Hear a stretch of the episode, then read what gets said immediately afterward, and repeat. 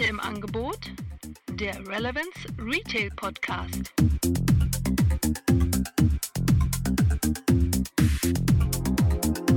Zukunft des Einkaufens Relevant Retail Podcast, Folge 16. Heute mit Peter Wedeking. Ja, mein Name ist Frank Rehme. Ich äh, bin Mitgründer von Zukunft des Einkaufens und ähm, auch des Relevant Retail Podcast und sitze hier gegenüber mit einem Menschen, der sich richtig intensiv mit äh, der Zukunft des Einkaufens beschäftigt hat. Und zwar mit Peter Wedeking. Grüß dich, Peter. Hallo, Frank. Peter, du hast echt einiges schon gemacht in dem Bereich. Und äh, berichte doch mal unseren Hörern so ein bisschen, wo du herkommst. Stell dich mal kurz vor. Und ähm, womit du dich gerade beschäftigst, ist ja auch hochgradig interessant. Leg mal los. Ja, gerne. Also, ähm, ich habe ähm, jahrelang bei IBM gearbeitet als IT-Berater und habe auch da äh, sehr viele Sachen gesehen. Und dann kam halt irgendwann die Entscheidung, zusammen mit meiner Frau äh, hier in Düsseldorf die Abendtüte zu gründen. Weil wir haben irgendwann gesagt, äh, wenn wir es jetzt nicht mehr machen, äh, dann sitzen wir irgendwann in der Rente und haben äh, das noch nie gemacht. Und deshalb haben wir, haben wir entschieden, wir gründen die Abendtüte. Wir hatten eine super Geschäftsidee äh, und dann haben wir uns hingesetzt, haben einen Businessplan geschrieben und das drei Jahre lang auch in Düsseldorf versucht. Äh, es war eine super spannende Zeit, wir haben viel, viel erreicht, haben aber dann doch gesehen, dass der Markt, der Lebensmittel-Online-Handelmarkt doch sehr umkämpft ist und dass man mit so einem kleinen Familienunternehmen dann nicht ganz so viel reißen kann. Und dann haben wir es halt nach drei Jahren geschlossen, das war äh, Ende letzten Jahres. Und wenn man einmal Gründer war, dann möchte man auch weiter dabei bleiben. Und deshalb habe ich mich umgeschaut, welche anderen coolen äh, Startups gerade in der Lebensmittelbranche gibt es denn zu dem Zeitpunkt.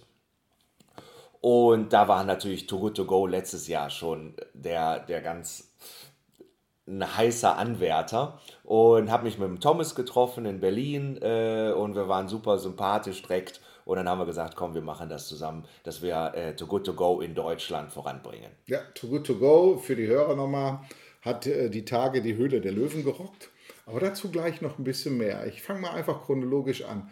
Wann seid ihr gestartet mit der Abendtüte? Äh, wir haben äh, 2013, im Sommer 2013 haben wir die ersten Tüten verkauft. Mhm. Ja. Und wie, was war die Idee? Ihr habt ja einen Businessplan dafür gemacht. Und ich weiß jetzt selber aus meiner Vergangenheit, ich habe ja bei Metro früher gearbeitet und habe da auch so mich intensivst mit Delivery Services und Businessplan zu Delivery Services beschäftigt. Äh, in eurem Businessplan, äh, wie, wo, war, wo war der Value, den ihr mhm. letztendlich damit generieren wolltet? Ja, also wir haben gesehen, ähm, gerade ähm, ich war halt durch meine IBM-Tätigkeit sehr häufig äh, auch in, in, in Apartments, in Zürich zum Beispiel, äh, und man geht nicht alleine einkaufen zum, zum Kochen. Und, aber man möchte auch nicht jeden Tag alleine in ein Restaurant sitzen. Und ähm, dann habe ich halt mit Susanna telefoniert äh, in Düsseldorf und sie hatte in Düsseldorf genau das gleiche Problem. Sie saß alleine zu Hause und wusste nicht, was sie essen sollte. Und da kamen wir eigentlich auf die Idee, ein Lebensmittel auszuliefern mit Rezept für eine Person, äh, genau portioniert. Das heißt also, es waren die richtige Anzahl der Spaghetti drin, äh, ein Stück Fleisch für eine Portion, äh, zum Beispiel ein, ein Viertel Kürbis nur. Dass das alles runtergebrochen ist mit einfachen Rezepten, die man innerhalb von einer Viertelstunde, 20 Minuten kochen kann. Das heißt, man ist nicht auf dieses Fastfood, nicht auf Pizza angewiesen und man muss auch jetzt nicht eine Woche lang Kürbis essen. Und das war unsere ursprüngliche Idee, womit wir gestartet sind äh, für den Single-Haushalt für lang arbeitende Menschen. Das war unsere Ursprungsidee, äh, wo wir gestartet sind. Mit. Dann wart ihr ja eigentlich noch schon vor HelloFresh eigentlich mit der äh, Portionierungsgeschichte unterwegs, ne? Ja, also HelloFresh ist ungefähr ein Jahr äh, nach uns groß geworden, ähm, hat uns auch ein bisschen geholfen, äh, weil 2013 musste man doch den Leuten schon mehr erklären, was jetzt erstens Internet ist, dass ich halt mehr als nur Schuhe dort kaufen kann, Lebensmittel im Internet kaufen, das war immer so eine Schwierigkeit. Und dann kam ein Jahr später HelloFresh und haben sehr viel Werbung gemacht. Mhm. Das heißt, ich musste nicht mehr erklären, äh, dass man Lebensmittel oder dass es sicher ist, Lebensmittel zu kaufen im Internet, sondern einfach nur erklären, dass wir äh, uns unterscheiden, äh, zum, also dass man erstmal jeden Tag bei uns kaufen kann, dass es kein Abo ist, das haben auch viele Leute abgeschreckt, aber dass wir auch Bio Produkte drin hatten, dass wir gute Produkte hatten, dass die alle frisch waren von regionalen äh, Erzeugern hier aus dem Niederrhein. Äh, wir wussten, woher der Kürbis kommt, wir wussten, woher die Salate kommen und das dann alles schnell ausgeliefert an unsere Kunden in Düsseldorf. Also habt ihr so praktisch die komplette Wertschöpfungskette vom Sourcing ja, ich sag mal, bis zur, bis zur Zustellung alles komplett abgedeckt hier bei euch. Eben. Genau, inklusive äh, die, die Rezepte, die Susanna natürlich mhm. immer getestet hat für, für, äh, für die Woche später. Wir mussten uns halt neue äh, saisonale Rezepte aussuchen. Wir haben halt Wert drauf gelegt, dass es halt auch im Januar nur Spitzkohl gab. Also nicht mhm. nur, wir hatten halt auch, äh, das haben wir halt mal eine Woche versucht, das ging gar nicht gut. Ähm, also wir haben dann auch andere Rezepte, aber wir haben schon Wert darauf gelegt, saisonale mhm. Gemüse. Und dann nicht immer Wirsing mit, mit einer Wurst dazu, sondern mal auch was Interessantes, äh, äh, interessante Rezepte. Und dafür hat äh, Susanna sehr viel äh, Zeit investiert und da sind super Rezepte rausgekommen. Und äh, dann haben wir halt das zusammengelegt mit den regionalen Erzeugnissen. Mhm. Jetzt seid ihr ja auch ähm, ähm, dann für den Einkauf verantwortlich gewesen. Wie habt, wie habt ihr diese Geschichte gemacht? Habt ihr Ko Kooperationen gehabt, irgendwie mit Supermärkten oder wart ihr direkt irgendwie bei den Erzeugern oder wie kann ich mir das vorstellen? Ja, da bin ich halt als IBMer auch ein bisschen blauäugig vielleicht rangegangen. Ich dachte einfach, ich fahre zu einem Bauern jeden Morgen und hole mir da seinen Spitzkohl ab. Mhm das musste ich schnell lernen, das hat erstens nicht funktioniert, dass der gar nicht jeden Tag äh, Lebensmittel hat, der gute Bauer. Und dann sind die auch noch spezialisiert. Das heißt, bei dem einen Bauern könnte ich Kartoffeln holen, der andere hat nur Möhren. Und äh, das heißt, das hätte gar nicht funktioniert, dass ich das nur bei einem hole. Mhm. Und das hat uns ein bisschen zurückgeworfen, bis wir dann einen, ja, einen Großhändler gefunden haben, der sich aber auf regionale äh, Bioprodukte spezialisiert hat. Das heißt, genau dieser Großhändler hat uns die, die Arbeit abgenommen. Der fährt ungefähr 30 Biohöfe im Niederrhein an und holt bei dem einen Kartoffeln, bei dem anderen Möhren und ähm, bei dem haben wir dann halt bestellt und der hat uns halt zweimal die Woche beliefert mit den frischesten Sachen. Also es war auch immer nur auf Vorbestellung. Ich musste ihm am Samstag sagen, ich brauche nächste Woche eine Kiste Möhren. Dann hat er das weitergegeben an den Möhrenbauer und der hat auch wirklich nur das geerntet, hm. was bestellt wurde. Also es ah, okay. war super frisch äh, und äh, das hat einfach Spaß gemacht, diese Kooperation. Das hätten wir alleine gar nicht geschafft. Hm. Wie habt ihr denn ähm, das ganze Thema bekannt gemacht damals zu der Zeit in Düsseldorf hier? Also die Werbetrommel, wir mussten, wir mussten halt immer ein bisschen drauf achten äh, auf unser Budget. Das, mhm. das, war halt immer die Sache. Wir hatten, äh, wir haben das alles äh, selbst finanziert. Dementsprechend äh, mussten wir halt gucken, was wir am letzten Monat eingenommen haben und haben dann halt so unseren Werbeplan für den nächsten Monat gemacht.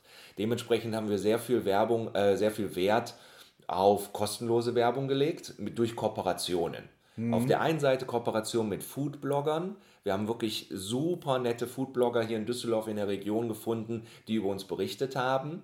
Äh, super war dann auch die ganzen Medien, die wiederum die Foodblogger gelesen haben. Mhm. Und dann haben wir Anrufe vom WDR bekommen, von, von RTL und die wollten dann halt über uns berichten. Und so hat sich das so ein bisschen entwickelt. Neue Startups, darüber berichten die Leute immer sehr gerne.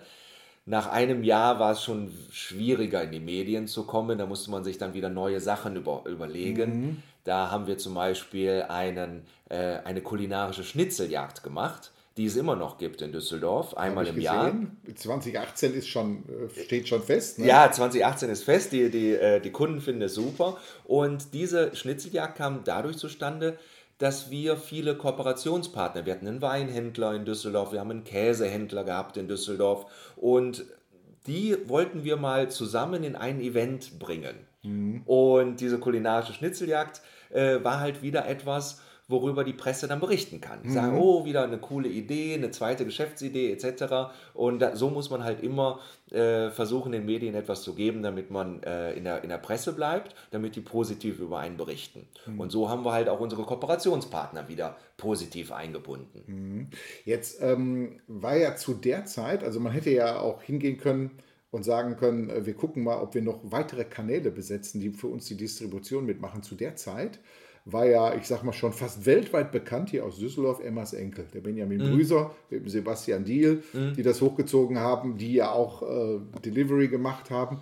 Den hätte eigentlich nur praktisch so ein Angebot für euch im, im, im Portfolio noch gefehlt.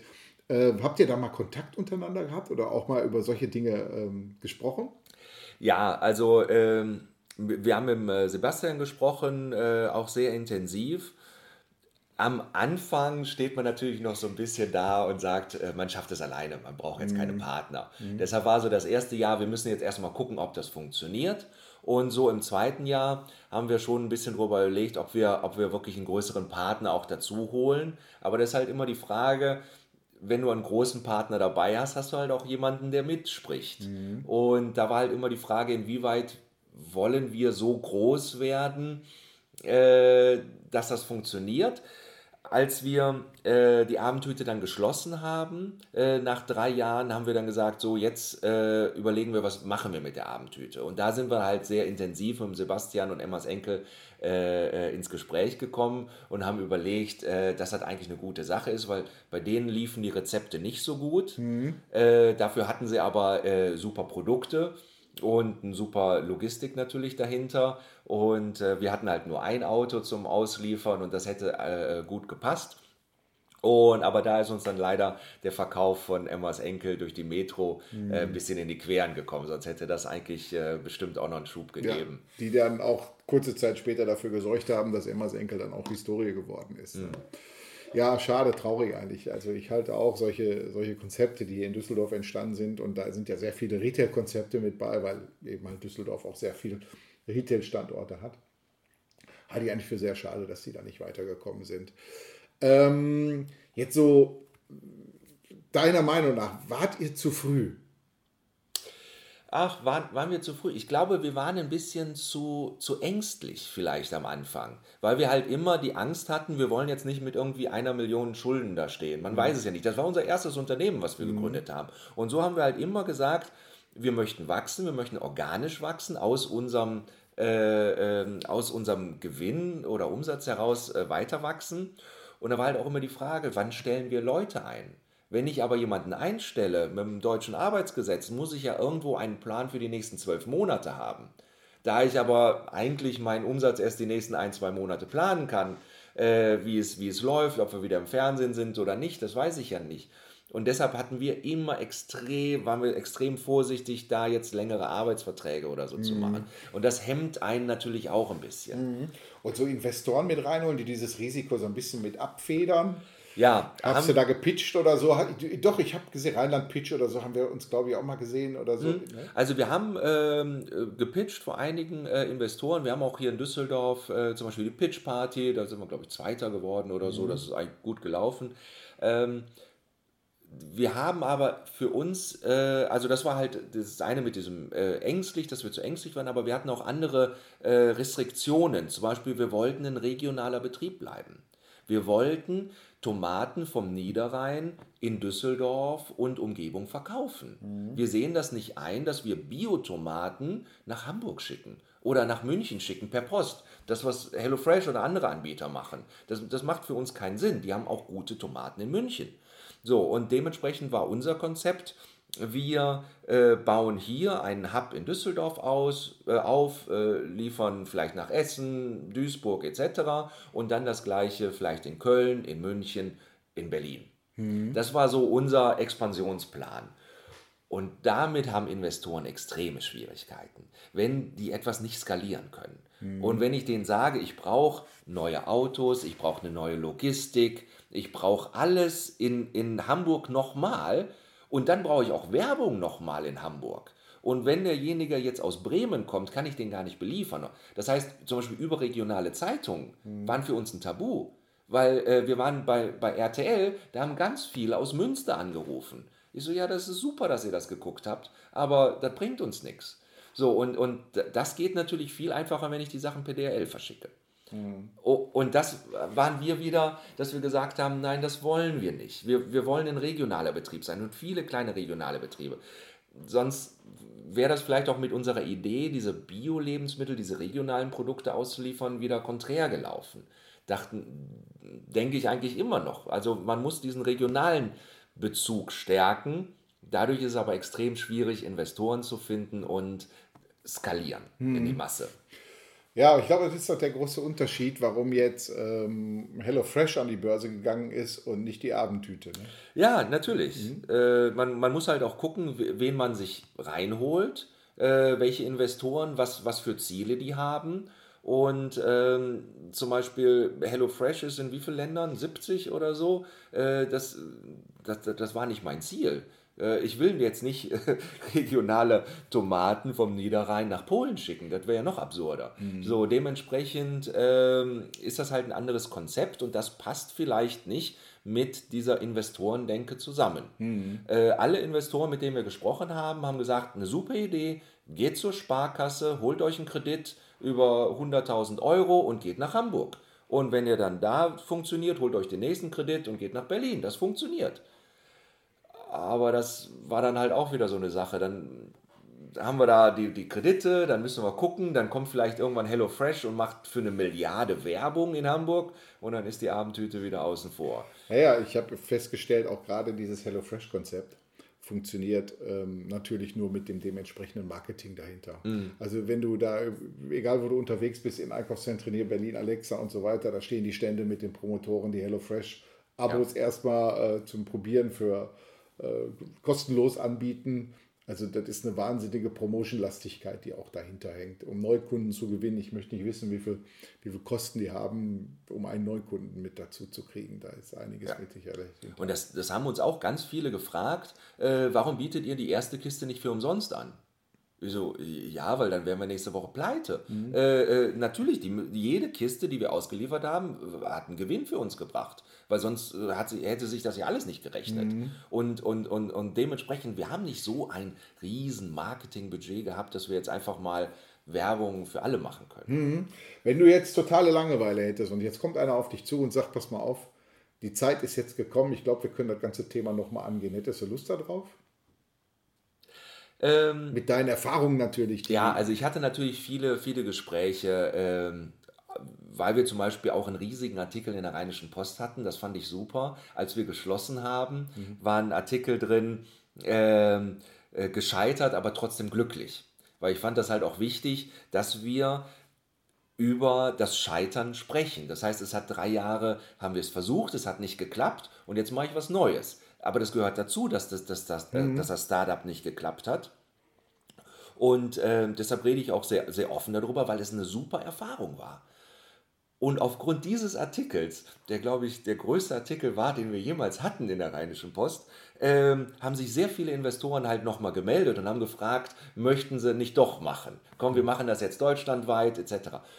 Und dann eine Woche nach Ende der Abendtüte war es zu frisch. Da haben wir halt gesagt, das, das möchten wir nicht. Jetzt haben wir damit abgeschlossen. Mhm. Äh, wir, wir wickeln das jetzt gerade noch ab. Äh, und, und das war's. Jetzt im Nachhinein, vielleicht nach einem Jahr nochmal zu gucken, vielleicht müsste man einfach mal gucken, wie dann die Konditionen sind, mit wem man dann zusammenkommt. Ich finde, die Idee ist immer noch sehr spannend aber wahrscheinlich immer noch mit den gleichen Voraussetzungen, immer noch regional, mhm. immer noch Biobauern, weil äh, einfach nur ein Copycat von, von HelloFresh zu werden, das braucht auch keiner. Nee. Und es sind sehr viele Liefer, äh, äh, Lieferboxen äh, gescheitert in den letzten zwei, drei Jahren, die das alle versucht haben, wo, wo HelloFresh einfach an denen vorbeigezogen sind und wo die einfach äh, keine Differenzierung mehr hatten. Mhm. Und da muss man halt einfach ganz klar gucken, was, was möchte man machen. Ja. Naja, gut, okay. Äh, aber du siehst wieder daran, den größten Artikel, den ihr hattet, war der übers Scheitern. So sind wir in Deutschland teilweise aufgestellt. Ne? Wir berichten dann lieber mehr übers Scheitern als übers Großmachen. Ne? Ja, aber der Artikel war extrem positiv. Mhm. Das war also jetzt keine Gehetze oder mhm. sonst irgendwas. Also ich fand das von der Rheinischen Post äh, sehr gut, äh, dass sie das halt äh, gemacht haben. Die haben sehr viel über Gründer gesprochen. Ähm, und dass er halt so ein großer Artikel darüber geworden ist, ist auch gut. Also äh, ich, ich finde das sehr positiv. Es war jetzt nicht irgendwie so nachgedreht oder mhm. so. Ja, und jetzt bist du ja mit einem neuen Thema seit ja schon fast einem Jahr auch wieder unterwegs. Ne? Ja. Ne? Too Good To Go. Erzähl mal kurz äh, den Hörern, worum es da eigentlich geht. Also Too Good To Go ist äh, eine App gegen Lebensmittelverschwendung. Und das war ja auch schon ein Gedanke von der Abendtüte, dass wir gesagt haben, wir möchten nicht zu viele Lebensmittel ausliefern, sondern wir liefern ja die richtigen Portionen aus. Äh, also die richtige mhm. äh, Menge aus. Und äh, deshalb passt das eigentlich perfekt in meinen Lebenslauf und meine Denke, dass ich jetzt hingehe und sage, die Restaurants, die äh, zum Beispiel ein Buffet-Restaurant, äh, die müssen ja schon morgens kochen und sie wissen nicht genau, wie viele Kunden heute kommen werden. Und dann sehen Sie einfach um 2 Uhr nachmittags, ich habe jetzt hier noch fünf Portionen, äh, die, die keiner abholt. Es ist 14 Uhr, ich, ich baue jetzt ab. Mhm. Und dann schmeißen die diese fünf Portionen weg. Und dafür ist Too Good To Go da, dass, dass man sieht, wer, welche Restaurants in meiner Gegend oder welcher Bäcker äh, schließt, wann seine Ladenschlusszeiten äh, sind und wie viele Portionen er da noch hat. Also zum Beispiel die Herkules-Bäckerei in Düsseldorf ähm, macht das immer sehr schön, ich glaube 18 Uhr oder so, und dann kann man halt hingehen und dort noch äh, das Brot abholen, was die den Tag über nicht verkauft haben. Gab es ja auch früher schon hier, ich erinnere mich bei Maruyasu, die ihr Sushi dann äh, ab 19 Uhr oder so, glaube ich, zum halben Preis dann verkauft haben oder so. Ne? Genau, das ist äh, immer so ein bisschen äh, das haben auch sehr viele Bäcker zum Beispiel ausprobiert, äh, dass sie sagen, ab 18 Uhr nur die Hälfte. Und das funktioniert in Deutschland nicht. Äh, die, ich habe mit extrem vielen Bäckern gesprochen, die, bei denen der Umsatz abgebrochen ist. Ab 16 Uhr. Die Leute haben wirklich äh, äh, ab 5 Uhr oder so eine Stunde vor, den Laden, vor dem Laden gestanden, haben vielleicht noch einen Kaffee getrunken, bis 18 Uhr 1 ist und haben dann das Brot für einen Euro billiger gekauft. Mm, ja, da sind wir, da sind wir Deutschen echt die Schnäppchenjäger und Geiz ist geil, zählt da immer noch. So. Du verschiebst natürlich Umsatz dann genau in die Richtung äh, ja. und verschenkst natürlich dann Marge bis zum geht nicht mehr. Aber das Schlimme dabei ist, dass wir die Menschen auch konditionieren.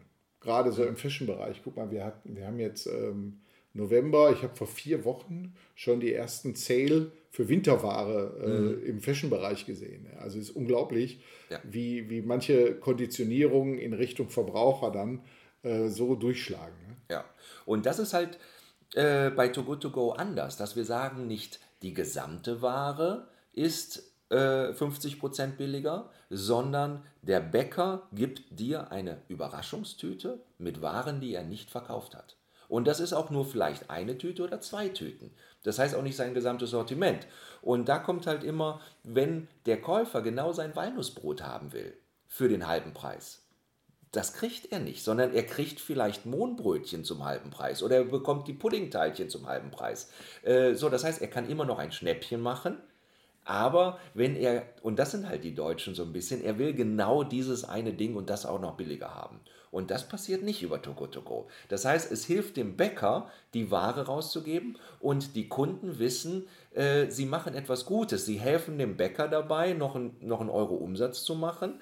Ähm, die Lebensmittel werden nicht weggeworfen, aber sie haben kein Anrecht auf ganz bestimmte Produkte. Mhm. Und das ist der Clou bei Too Good To Go. Mhm. Das ist ja wirklich ähm, dann eine Win-Win-Situation für beide und vor allen Dingen aber auch für den Shopper, der dann auf einmal so eine Art Wundertüte hat. Ne? Er hat eine Wundertüte, äh, das haben wir von ganz vielen schon gehört, dass sie äh, jetzt zu einem Asiaten gehen, dass sie, dass sie zu einem griechischen Restaurant gehen und dort einfach ein bisschen Essen bekommen. Mhm. Und wenn, wenn das gut ist, äh, perfekt, dann geht man halt auch häufiger dahin. Mhm. nicht immer nur abends, sondern ähm, oder wir haben zum Beispiel jetzt auch die ersten Rewe-Märkte, die Supermärkte, die mitmachen. auf der Rethelstraße ist ein, ein Rewe und ähm, dort, äh, ähm, ich war letztens da, da habe ich eine Ananas bekommen, eine richtige Ananas, aber war ein bisschen weicher. Ich hätte sie mir vielleicht gar nicht gekauft oder nicht für den Originalpreis gekauft, sondern da war eine Ananas drin, da waren noch ein paar Joghurts drin. Äh, perfekt, aber ich bin trotzdem noch durch den Rewe gelaufen und habe noch andere Sachen gekauft. Mhm. Ich hatte ja noch eine halbe Stunde Zeit bis zum Ladenschluss. Und so ist es halt auch eine Win-Win-Situation für den Laden, dass er halt noch ein bisschen darüber äh, äh weiterverkauft äh, zusätzliche Produkte zu der Abendtüte, äh, zu der, zu der To-Go-Tüte. Genau. Ja, aber ist ja so, äh, gerade dieses Thema Abschriftenreduzierung, genau mhm. dadurch ist ja immer so ein, so ein Riesenthema im Handel.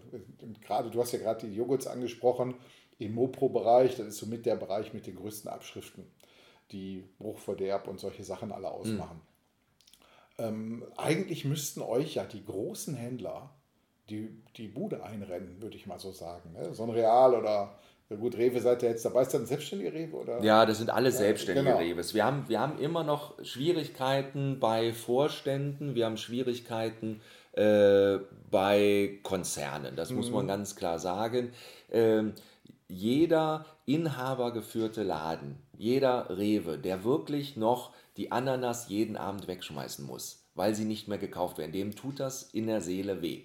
Und der Inhaber von diesem Supermarkt, sucht nach einer neuen Lösung. Und da findet er Too Good To Go. Äh, ja, doch, Too Good To Go. Ich bin schon ein bisschen verwirrt. So, und das ist, äh, das ist halt äh, das, das Schöne. Sobald du aber ein paar Ebenen da drüber bist, die sehen die Lebensmittel nicht mehr. Mhm. Und da wird es, wird es schwierig. Ich habe schöne Diskussionen geführt und dann kommen die sofort mit, ja, dann kommen nur noch die Schnäppchenjäger, dann geht mein Umsatz runter, dann kommen die mit irgendwelchen Anwälten, die das prüfen müssen, können wir abgemahnt werden. Und ich sage immer, probiert es doch aus, das ist etwas Neues. Es geht um die Lebensmittel, die weggeworfen werden und da müssen wir ein bisschen mutig sein. Und das ist gerade das Schöne. Und, und mutig sind halt die Leute, die wirklich mit den Lebensmitteln zu tun haben, denen das in der Seele wehtun. Und wir arbeiten halt noch an den, an den Vorständen und Konzernleitern. Ja, ich glaube, da muss sich auch in den Köpfen noch einiges auch ändern, ne? was da passiert. So, jetzt hattet ihr diese Woche, Dienstag, bei der Höhle der Löwen, ja den Auftritt, den es jeder gab. Ne? Mhm. Also Ihr kamt hin mit einer Maximalforderung, die, glaube ich, bisher auch noch keiner hatte. Eine Million hat noch keiner gefordert, ne? Eine Million für 5 Prozent. Genau, eine Million für 5 Prozent. Ne? Da haben die natürlich, ich habe die Sendung ja auch gesehen, mit den Ohren geschlackert. Und dann haben, waren alle raus. Und ihr habt aber durch einen wahnsinnigen dialektischen Trick, fand mhm. ich, alle nochmal dazu gedacht, von diesem Destruktivdenken in eine Konstruktivdenke reinzugehen. Äh, wie kamt ihr auf diese Idee? Hat ihr die vorher schon so nein, bereitgelegt gehabt? Nein, überhaupt nicht. Ähm, also wir wussten natürlich, dass die Forderung äh, sehr hoch ist. Aber wir hatten ja auch schon einen dänischen Investor, äh, der schon drin war. Dementsprechend konnten wir das halt auch äh, äh super belegen, weshalb wir jetzt glauben, dass diese, äh, diese Bewertung absolut gerechtfertigt war. Und das war halt auch, äh, wir, die Show ging ja eineinhalb Stunden. Die Aufzeichnung, die man gesehen hat, war ja nur 20 Minuten. Das weiß man ja auch nie, sondern wir waren ja eineinhalb Stunden drin und haben wirklich alles belegt mit Zahlen, jede Frage pariert. Also es war wirklich eine, ein, ein, ein super Feuerwerk. Und dadurch haben wir gemerkt, dass jeder einzelne Löwe für das Thema Lebensmittelverschwendung wirklich brannte. Die fanden das gut.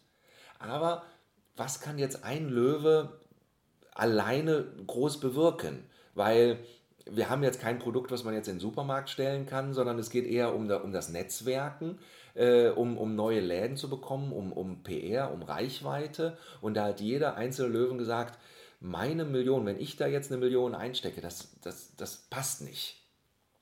Und so sind die äh, alle nacheinander ausgestiegen. Aber wir haben bei jedem gemerkt, dass er die Idee super findet und eigentlich gerne mitmachen würde.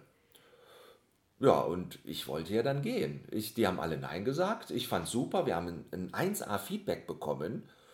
Und dann wollten wir gehen. Und damit war die Sache gegessen. Bloß Thomas, Thomas ist halt, äh, der kommt mit solchen Situationen, wenn er das spürt, dass er einen Deal haben kann. Und das lag halt in der Luft. Bloß, äh, ja, Thomas hat es dann halt durchgezogen und hat dieses Angebot gemacht.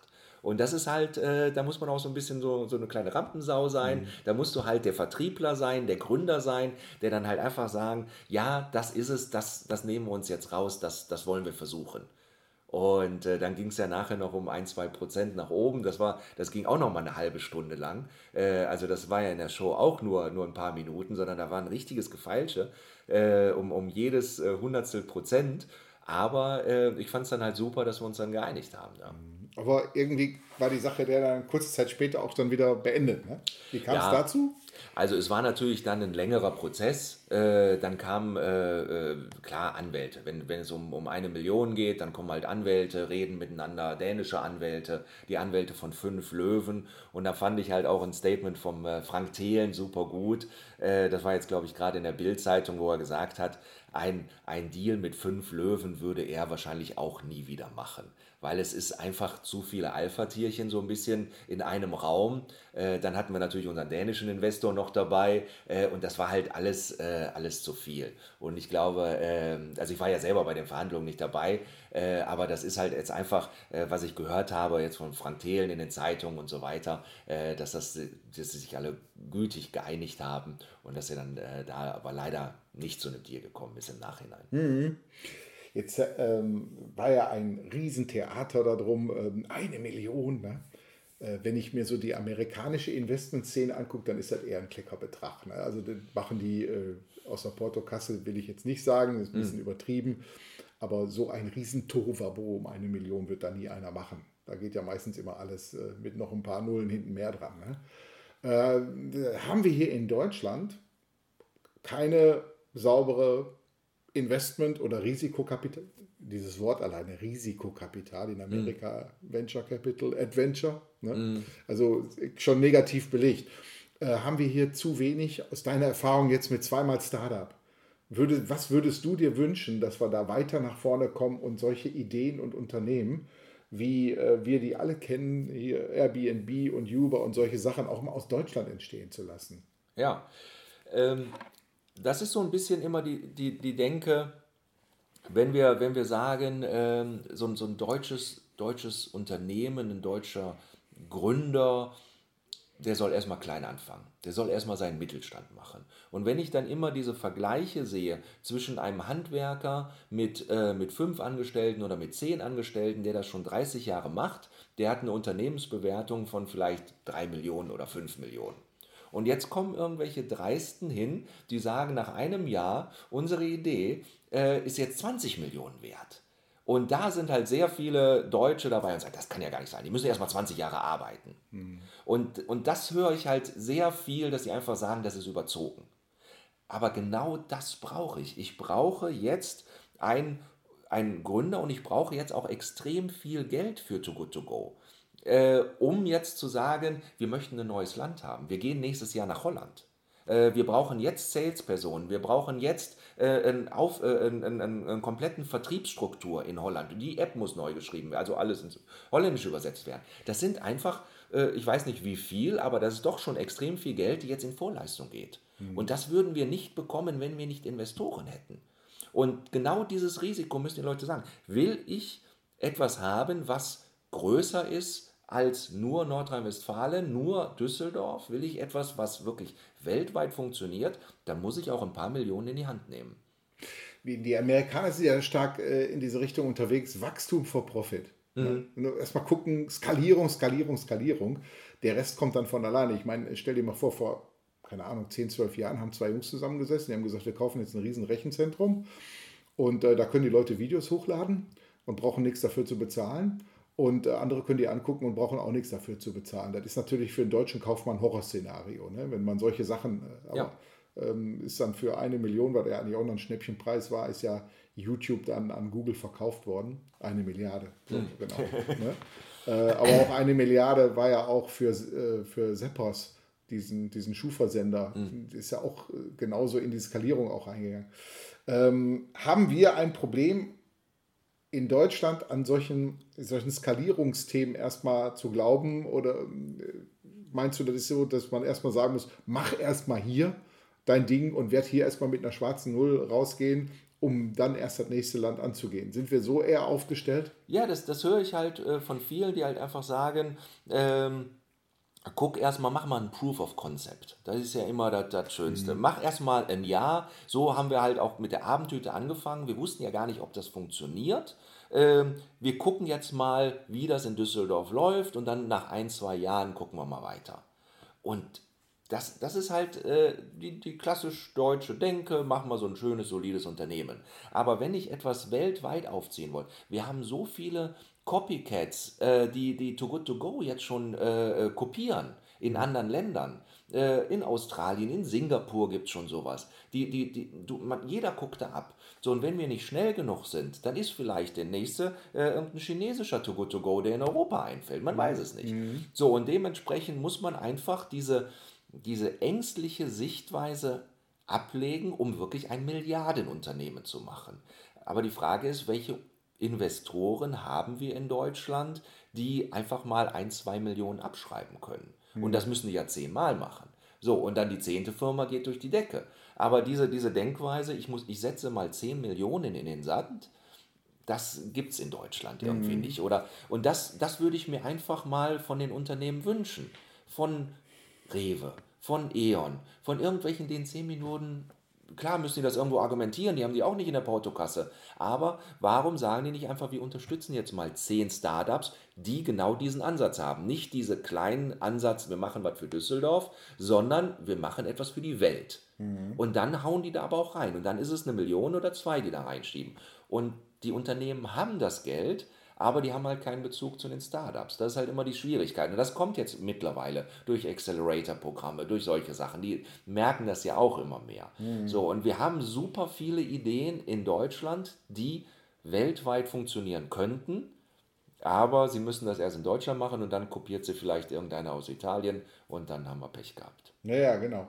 Ähm, schläft Rocket Internet, dass die nicht sagen, oh, das machen wir jetzt auch?